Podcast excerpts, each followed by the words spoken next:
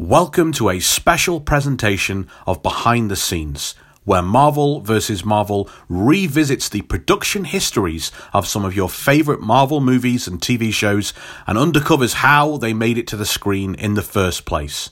If you're joining us for the first time, our full length episodes are packed with the kind of insight and behind the scenes notes on your favourite Marvel movies.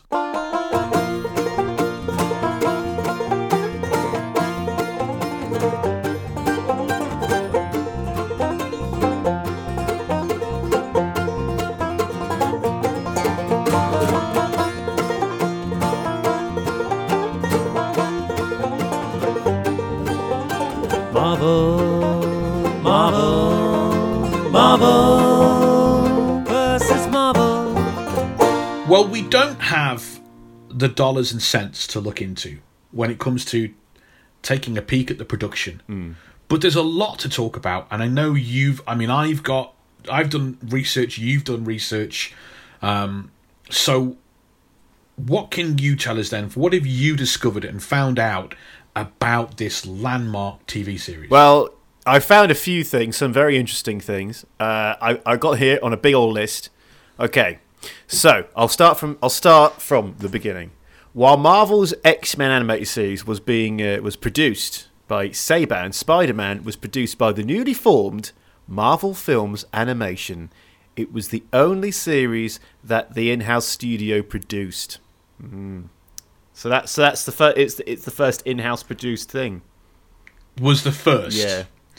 The the problem with this is there's discrepancies. Yeah. Because I, th- I think Marvel Films animation didn't last very long. It was very quickly because they bought. Do you remember we talked about in the Iron Man episode New World and the switchover? Yep, yep, yep. I think this project started as Marvel Films Animation, but by the time it was coming out, it, it Marvel Films Animation didn't exist anymore, and it was New World uh, Productions Animation, New World Animation. By the time it came out, I think, which might be why it's the only series because they started and then they changed the name completely and became something else. Oh wow! It it. I I mean, I mean, from I won't spoil what happens in the uh, bonus episode that we. I, I was almost almost going to say you're going to leak it, but you're not leaking it. You're giving free access to the bonus episode when we deal with the bankruptcy stuff. It, it made me Oh, think. in the Age of Apocalypse. Yeah, yeah, yeah. ties in with It's that. essential. It's essential listening. and I don't want to. I Um, don't want to harp on about it, but I'm still angry about it. From what you told me, it's horrible. It's absolutely horrible what happened. It's very. it's the it, it's like the death of Marvel. I mean, Yeah. they're still here, but it is like hearing the death of Marvel. It really is. And just like anything to do with Marvel, it came back from the dead. Fucking Uncle Ben is still dead. He's not going anywhere. No, he's, he's he's the gold standard of mortality. oh God, that was a dark way of saying it. So another fact was uh, was for many for many years the series was uh, the se- for many years uh, the series was the second longest running Marvel show created after X Men, as well as the longest running series based on Spider Man until Ultimate Spider Man surpassed its record in 2015. Uh, The show the show's over like twenty years old now. yeah. and I read somewhere, and I, ha- I I don't know if this is, I haven't backed this up with subsequent research, but I read that there hasn't been a single year since it was created that it hasn't been on the in the last twenty plus years, twenty five years. There hasn't been a single year that it's not been on the air in in reruns somewhere in syndication, Yeah. and now of course Disney Plus. That's an incredible legacy. Uh, incredible. And I mean, I, I, I really want to watch the rest of the series. I, I went through the X Men animated series on, on Disney Plus, and it was entertaining. And I just get the feeling that Spider Man's going to be that bit better.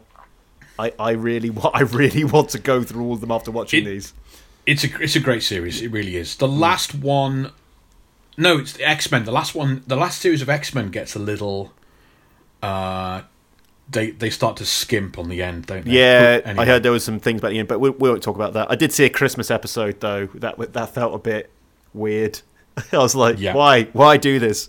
Uh, also, uh, Spider-Man, its cancellation after 65 episodes was due to disagreements between executive producer Avi Arad and network head Margaret Loesch that forced the show to be cancelled. So, it, yeah, there are rumors Avi uh, intentionally did that because they wanted to do their own show. They didn't want Fox involved anymore. That makes sense. But who knows? Who knows? Av, if, if anyone if anyone could do it, it would be Avi because he's a a a, a, a G- a man of bold business moves. There we go. Uh, But Margaret Lowe, should we go, remember what we said about her? How, how how good she was at getting all this stuff in in in place. Oh, Margaret Margaret Loesch is like it's possible though. It, it, not that there wouldn't be a Marvel cinematic world without her, but it wouldn't have happened in the same way at the same pace and speed. Yeah. it's it's she's the one that championed X Men on Fox and made it happen, and she's the one that sold Fox executives on X Men as a movie brand. So she's incredibly important. Oh, it's and and, and you know worked so closely with Stan Lee and with Marvel and stuff. Yeah. Also, the studio originally wanted uh, Martin Pasko who was the story editor for Batman the Animated Series, but when the negotiations broke down, John Semper Jr. was called by Stan Lee. Stan Lee then told Semper that Martin Pasko had been fired. Semper was then brought on to work on the show immediately. Uh, in 1994, Semper began work on Spider-Man the animated series as a story editor. However, upon starting his job, he learned that no writing had been done. Semper then took it upon himself to write the scripts for every episode except for five. Once in a secure position, John Semper made his first demand of the combined Fox Marvel forces by making them buy him a complete collection of Spider Man comics. Fox and Marvel had the idea that armed with six trade paperbacks, Semper was going to create a 65 episode series. However, he told them no, invest the money in the books and they could use them for reference. Semper got his comics, and as 1993 moved into 1994, the story editor began researching more than 30 years of Spider Man lore, building the foundation of the series. And I will say, it really shows. I haven't read Spider-Man comics, but you can, you can tell that they're trying to fit into a narrative that isn't so easy to fit into a, a, a Saturday morning cartoon. If that makes sense. I get the feeling they're trying to. You know, you know when something is trying to adapt something for something else. You can feel not the growing pains, not the strange, not the stretch marks, but the kind of not so clean uh, adaptation, if you will. Right. Yeah. Yeah, because because there there are people coming in from all sides, references to other people that I don't under, that only I understand. If, if I if I was watching this completely oblivious to what everything is to do in the Spider-Man universe, like Oscorp and things like that, I would be there going, "What has that got to do with anything?" But I'm getting everything. Everything's put in place like it would would do it. You know, if, if he had this all planned ahead. That does, however, reflect reading Marvel comics for the first time because you go, uh, you know, Spider Man. If you just buy the the the, the Amazing Spider Man, and Spider Man is making reference to the Fantastic Four or Stark Industries or this, that, and the other, you don't have a reference point for Yeah. those until you start to go further. Um, yeah, well, I've got, I've got, I've got a lot on John Semper um, I- to, to to go through. I did like. I'll mention it more, but I did like the references to the Fantastic Four and the Avengers he makes in the cartoon. I was like, oh, I love that. I love it when they do that in Marvel stuff. Uh, according to John Semper Jr., he was forbidden from doing season-long story arcs, but did it anyways and almost got fired for it. However, he was allowed to get away with it because Marvel was dealing with their financial problems. Semper has stated that he is proud that he did season long story arcs because it forced the viewers to pay attention. Semper has also said he is proud of the fact that he made enemies over this decision. You, I, I have a feeling you've got a lot to say about Semper because he sounds he sounds like a I've got, I've got, I've got a bit. He, he's, he's very, very. He. Thi- This show does not. This show only has one father mm. and it, and one author, and it's and it's you know lots and lots of talented people worked on this show, but in terms of making it happen, like forcing it through, almost he mm. birthed this series and and is this is again this is another landmark building block to get to get us to the MCU, to get us to a point where the whole world accepts Marvel, and John Semper Jr. is a really, really big part of that. Yeah. Yeah, yeah, he sounds it. Marvel had no creative control on the TV series because at the time, Marvel was in a tough time and close to bankruptcy. However, Stan Lee had influence on the show's first 13 episodes. When Night of the Lizard first aired, Spider Man the animated series became an instant hit. Because of this, heads at Fox were considering bumping the series episode order from 65 to 100. However, this did not happen. Yeah. Amazing. The villains Sand and finally, uh, a little bit of fact. Uh, the villains Sandman and Electro could not be used in the series because James Cameron was planning to use them in a Spider-Man movie he was going to make. The film ended up not being made, and toward the end of the series, Semper got to use Electro, but ran out of time in the series before we could use Sandman. I would love to see a Marvel film directed by James Cameron. Who was going to be his Spider Man? Do you know? He's Peter Parker. Oh no, who was going to be it? Who's going to be Spider Man? Leo. Leonardo DiCaprio. Yeah, that that was he, he was attached to the project. Leonardo DiCaprio as Peter Parker. Oh my god. and uh, James Cameron as the director. This was. I, I really hope one day, in in one way or another, we get to do an episode or more about Marvel movies that never happened, nearly happened, and never did. I'd love Because there's that. loads and loads of cool, cool stories and cool stuff in in all of those uh, to do. Because we mentioned the uh, Captain America. Well, the ones that kind of did happen was the Captain America film, but there was also that Fantastic Four film. But I only know about that because of Arrested Development. Well, I think we'll probably get to everything that's been committed to celluloid, digital or, or, or otherwise. I think we'll get to um, i one way or another. Yeah. Although I still refuse to do X Men: The Last Stand. Ooh. But um, uh, but the the projects that never happened. Now I know. So there's a lot. There's a lot of rumors and, and innuendo around the censorship yeah, I was going to get onto of this cartoon series Yeah. um, and, and it's become always a myth of its own. What, what can you tell us about the alleged censorship Well, of this show? As well as production notes and fun facts about the show, I've also got a list of censorship, and I I, I love this. Oh. I, I I needed to have this in the episode. I needed. I I didn't didn't have to twist your arm. I was really happy about that. I did. I, I was expecting to go. "Eh, This seems a bit strenuous, Will, but I was happy you left it in. Uh, so basically, the series was also known for its high level of censorship. Uh, well. As you will say, it's uh, is it become a bit of a myth. But the censorship apparently included the following: Spider Man and other characters were never allowed to punch anyone. I mean, that's evident. In, if you if you watch the show, that is evident. But I have to say, I don't think I ever noticed it until someone pointed it out to me. What they they don't punch anyone because I I I, yeah. I can't I can't I can't um, think. I'm trying to think. Does he punch anyone? But he swings at them. No, they they never do. He never punches anyone. But what I'm saying Hmm. is, it's not like you watch the show and you go, "This is ridiculous. Why hasn't he punched anyone?" I've watched this show as a kid and as an adult, and I've never noticed it until the the no punching thing was pointed out to me, and then I went, "Oh yeah, you know what? I think you're right." But it doesn't stand out as, "Oh my god, what? It's ruined the show." That, that reminds me, when I did film studies at college, we had a bit about censorship. And apparently, one big thing in censorship that can really ruffle feathers is headbutting. really? Headbutting apparently is one of those things where it's like, okay, punching's one thing about violence, but headbutting's a horrible thing. That they go, no, no. And apparently, Spider Man got a 12A. One of the claims was, oh, it takes place in an urban environment or something like that. In the Spider Man films. Yeah, because they're like, oh, it's an urban environment and violence and stuff. It's not a kid's film. I think that they said something like that. I'm completely lost. You're talking about the Spider-Man movie, yeah. the first one. Yeah, Sam Raimi. the Sam Raimi one, and it got censored because it happens in an urban Well, they, environment. they, What, the, the, whole movie. The rating got, got a 12A, didn't Didn't it get a 12A or something? I have no idea. I, I, don't remember. I think it got we bumped from a PG to a 12A because it was urban violence. Related. Oh, urban violence, not urban. I thought you said urban. sorry, environment. urban violence. So you know what I mean?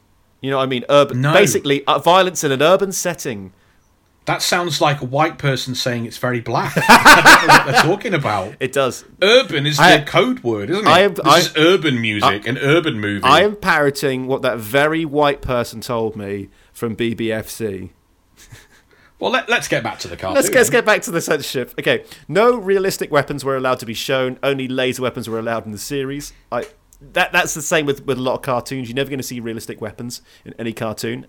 Uh, characters were not allowed to say words like die, death, or kill. Instead of these words, uh, characters like Spider-Man would say to that burglar, "Got Uncle Ben," So didn't kill Uncle Ben, he got Uncle Ben. Also, when the destroyer told the story about how his wife died, he said that his wife was caught in the crossfire. So this is this is quite creative censorship. This is people you know have discussions about censorship, but sometimes it forces you to get creative with the with the way you describe things, and and that's quite interesting. The way they managed to still essentially say the same thing, but with just a Yeah. little word change, so it's okay for kids. Also, uh, Carnage in the comics was a serial killer. In the series, he was not allowed to kill anyone, so he was changed to a lunatic. However, it was implied he has killed people, but this is never seen on screen. The Punisher, as well, was not allowed to kill people, but it was implied that he had killed before. When characters would be killed, uh, such as Uncle Ben, Kingpin's father, and Jack Murdoch, they would be killed off screen. Morbius was not allowed to suck characters' blood through his fangs. Just, just explain. Mor- Morbius is a famous Spider-Man. Well, not very famous. He's a Spider-Man character who is a, a vampire. They're making a allegedly making a Jared Leto movie with him at some point. Oh god, Jared Leto. Uh, yeah, so it, he, he's not allowed to suck characters' blood through his fangs, so he sucked the blood through suction cups that are on the palms of his hands. Yeah. That's not more horrifying, is it? That's just that's that's that's Lovecraftian. Additionally, Morbius and other characters were not allowed to say the word blood. The word plasma was used in its place. When the Sinister Six was introduced, the team had to be renamed the Insidious Six because the network censors thought the word sinister sounded too frightening. This is strange because at the same time, X Men the animated series was using the character Mr. Sinister. Characters, oh, last one. Characters were not allowed to break glass windows and show broken glass. I think it's to stop kids imitating that. I can believe all of them. Yeah, you can. But I think if you sit down with a lot of Saturday morning cartoon shows, Hmm. you'll find exactly the same rules. Um, uh, John Semper Jr. has said that a lot has been made of this censorship Hmm. in the in the Spider-Man fandom, um, but he said it's really been exaggerated, and it's no. And John Semper is a man that will know it's no stricter than any other kids' cartoon of, of the same time. Um, laser weapons instead of guns is so prevalent when I was growing up in the eighties Yeah. and nineties in cartoons. Um, not saying death, die, and kill so prevalent, um, and I can imagine things like broken glass going oh yeah but ki- then kids might break a glass window and kill themselves i can see all that taking place um, the morbius one really sticks out to me because i remember that being super weird as a kid and insidious 6 was weird as a kid as well It, it kind of still works. I like that it kind of still works. Even though, I, I, I, yeah, I know what you mean. Um, I remember when, um, but this is not restricted to kids' cartoons.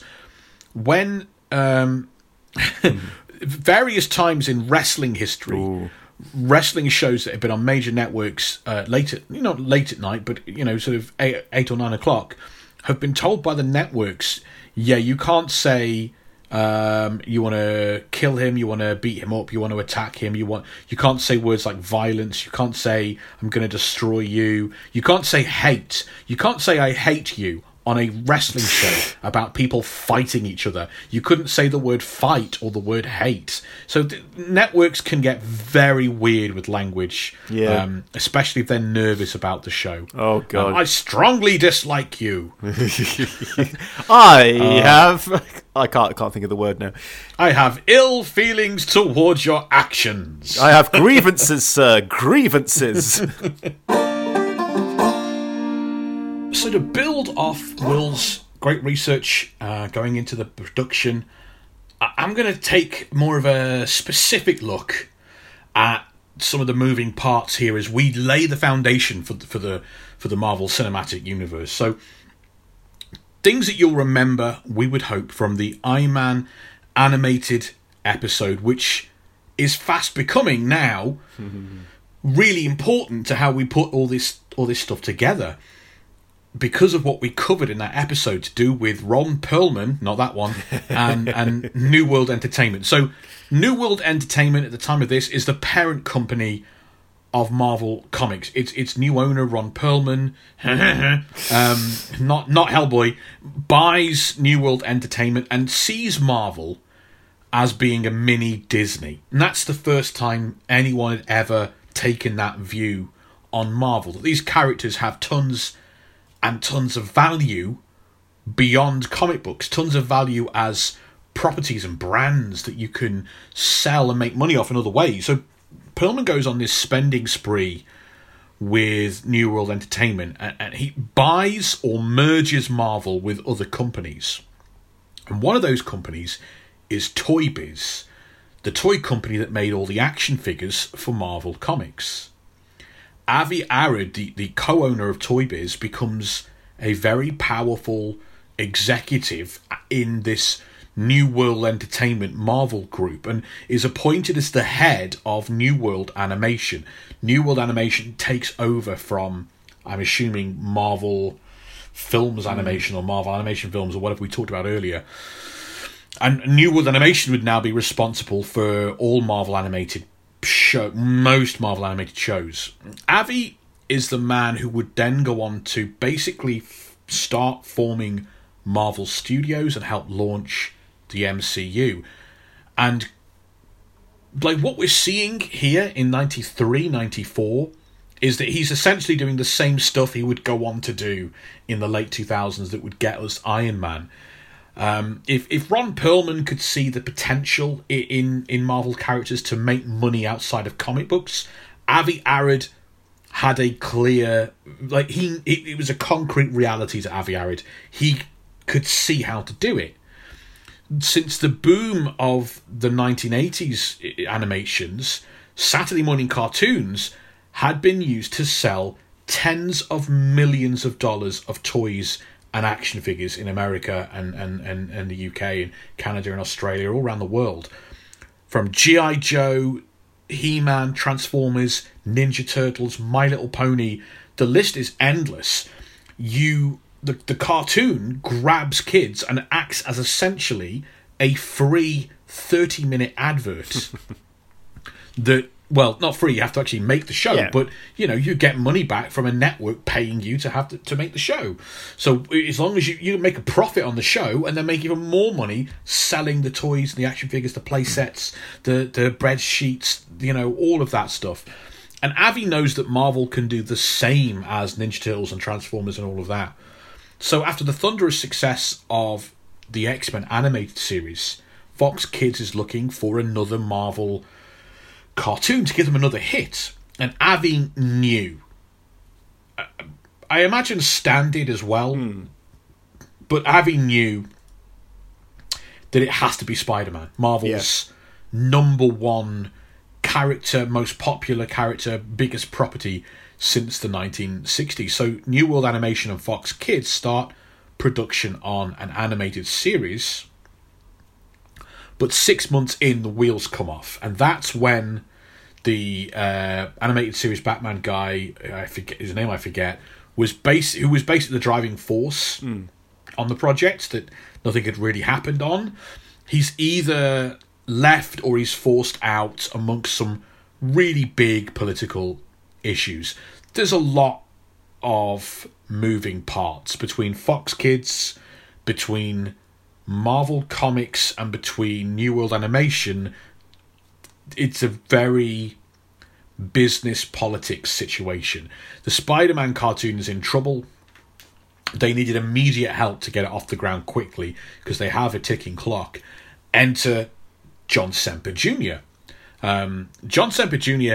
at that point had a successful career in animation and also in, in, in children's, not just children's live action, he also wrote a movie for Kid and Play. Don't know if you remember Kid and Play? I But you should. I don't remember that. His, his career as both a writer and a producer. He wrote loads of scripts in one of his earliest jobs for Scooby Doo cartoon and worked uh, at Hanna Barbera.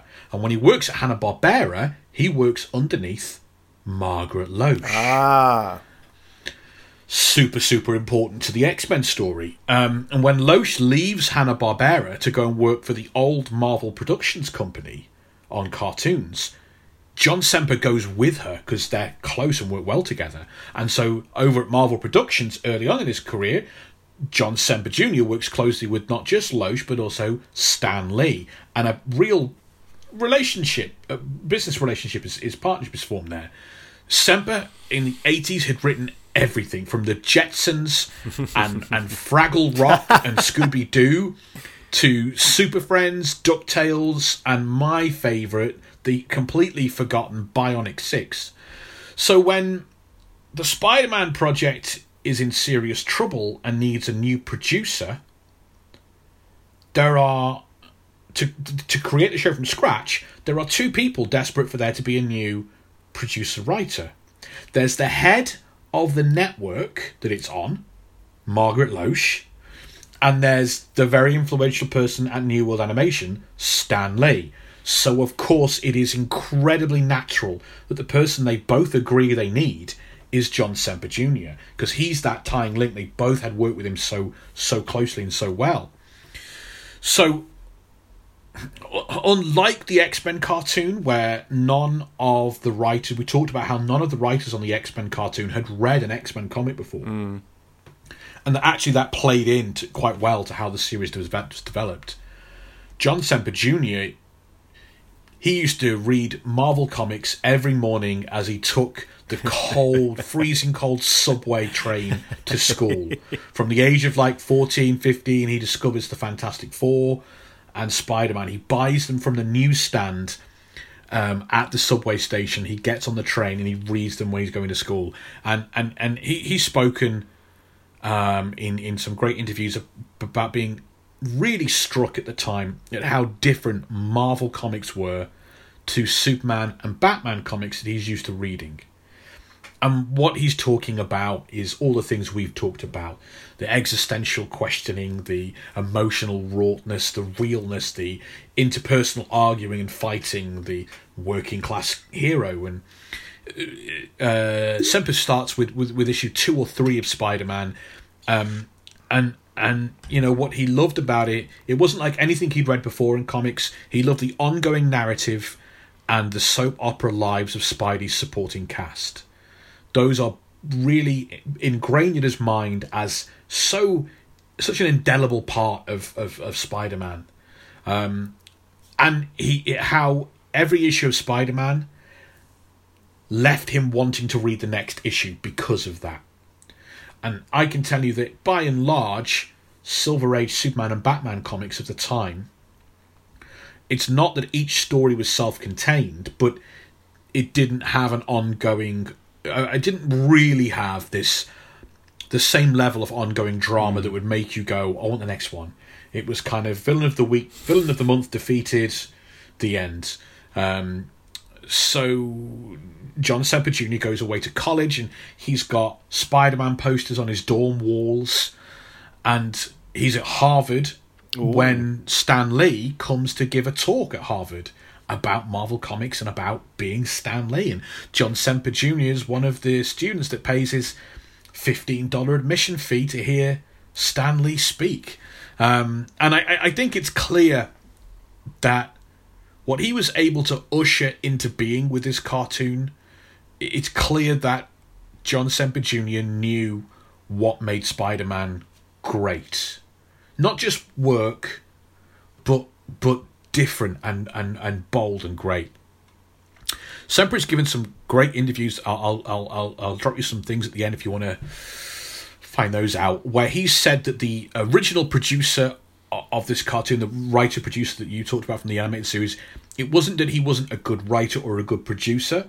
It was that actually what was needed was to survive the political situation that was going on between all these uh, competitive com- combative uh, forces Fox Network, New World Animation, Marvel Comics, Ron Perelman's influence spreading on through the down.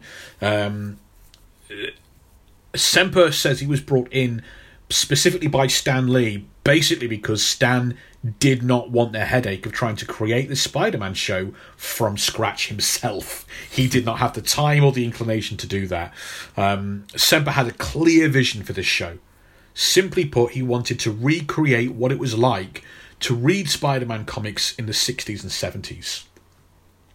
Most Saturday morning cartoons, X Men aside, were short little one off stories that didn't really carry any weight come the next episode. Some of that is good, some of that is bad. I'd say Batman the animated series falls into that category. It's not that things don't carry over; it's that they generally don't carry over. It's not that that makes those shows uh, lightweight because obviously the animated series set new standards and won Emmys and all of that. But by and large, it's a, every episode of the Batman animated series is a self-contained one and done. He beats the bad Yeah. guy, and it you know, and that's that. The next episode isn't like what's going on with his love interest because it doesn't really have that. Semper knew that to do Spider-Man properly, Hmm. you need to have serialized storytelling. Yes. Not just a two-parter, not just recurring supporting cast or a villain that comes back three episodes later. The life of Peter Parker and his friends and family needs to flow from one episode to the next like a soap opera. That's not to say every episode ends with a cliffhanger, like a lot of long form serial dramas do or soap operas do, but the lives have to kind of flow. Um, the problems need to grow, unfortunately, because it's Spider Man. Spider Man's adventures and problems all need to kind of impact the next one. Um, but as you alluded to, that was not a popular approach. Despite the success of the X Men series doing roughly the same, not, I don't think, in the same way, um, but, but it was doing roughly the same. The people in charge, New World Animation and Fox, simply want this to be like all the existing successful cartoon shows in history that had good ratings and sold a lot of toys. Um, in, in, in interviews, Semper has said, like you alluded to, that he really had to push and push to get serialized storytelling through. Um, talking about pissing people off, his old boss, Margaret Loesch, sent him three memos instructing him to stop trying to end episodes with cliffhangers. like he, he he was able to get through i think almost on the quiet that all these stories flowed one episode to the other but cliffhangers were a, a, a definitive marker. You could look at a script and go well then that person ha- that is telling me this is serialized storytelling.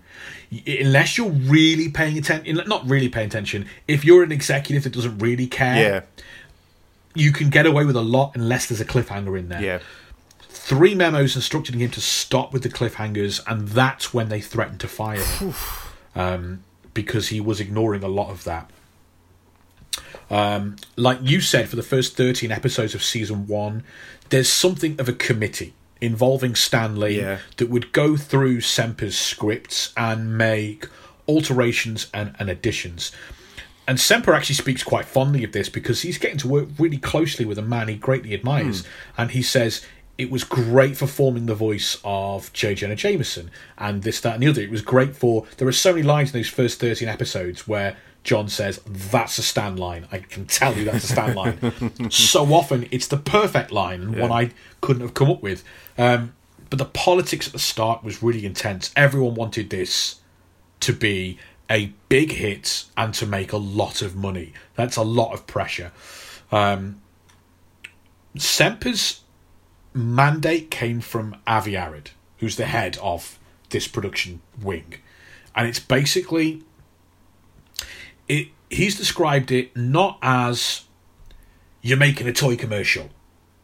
Just sell toys, sell toys, sell hmm. toys. That was not the mandate. The mandate was include as many eye-catching great heroes and villains as you possibly can so we can keep making toys Yeah. so it's not it i mean that it's entirely possible that's what an artist has to tell themselves when they're actually making a toy commercial so who knows but um after the first 13 episodes uh, John Semper Jr. says he is writing and creating the Spider Man animated series with zero oversight, zero creative input from any other creative force, right?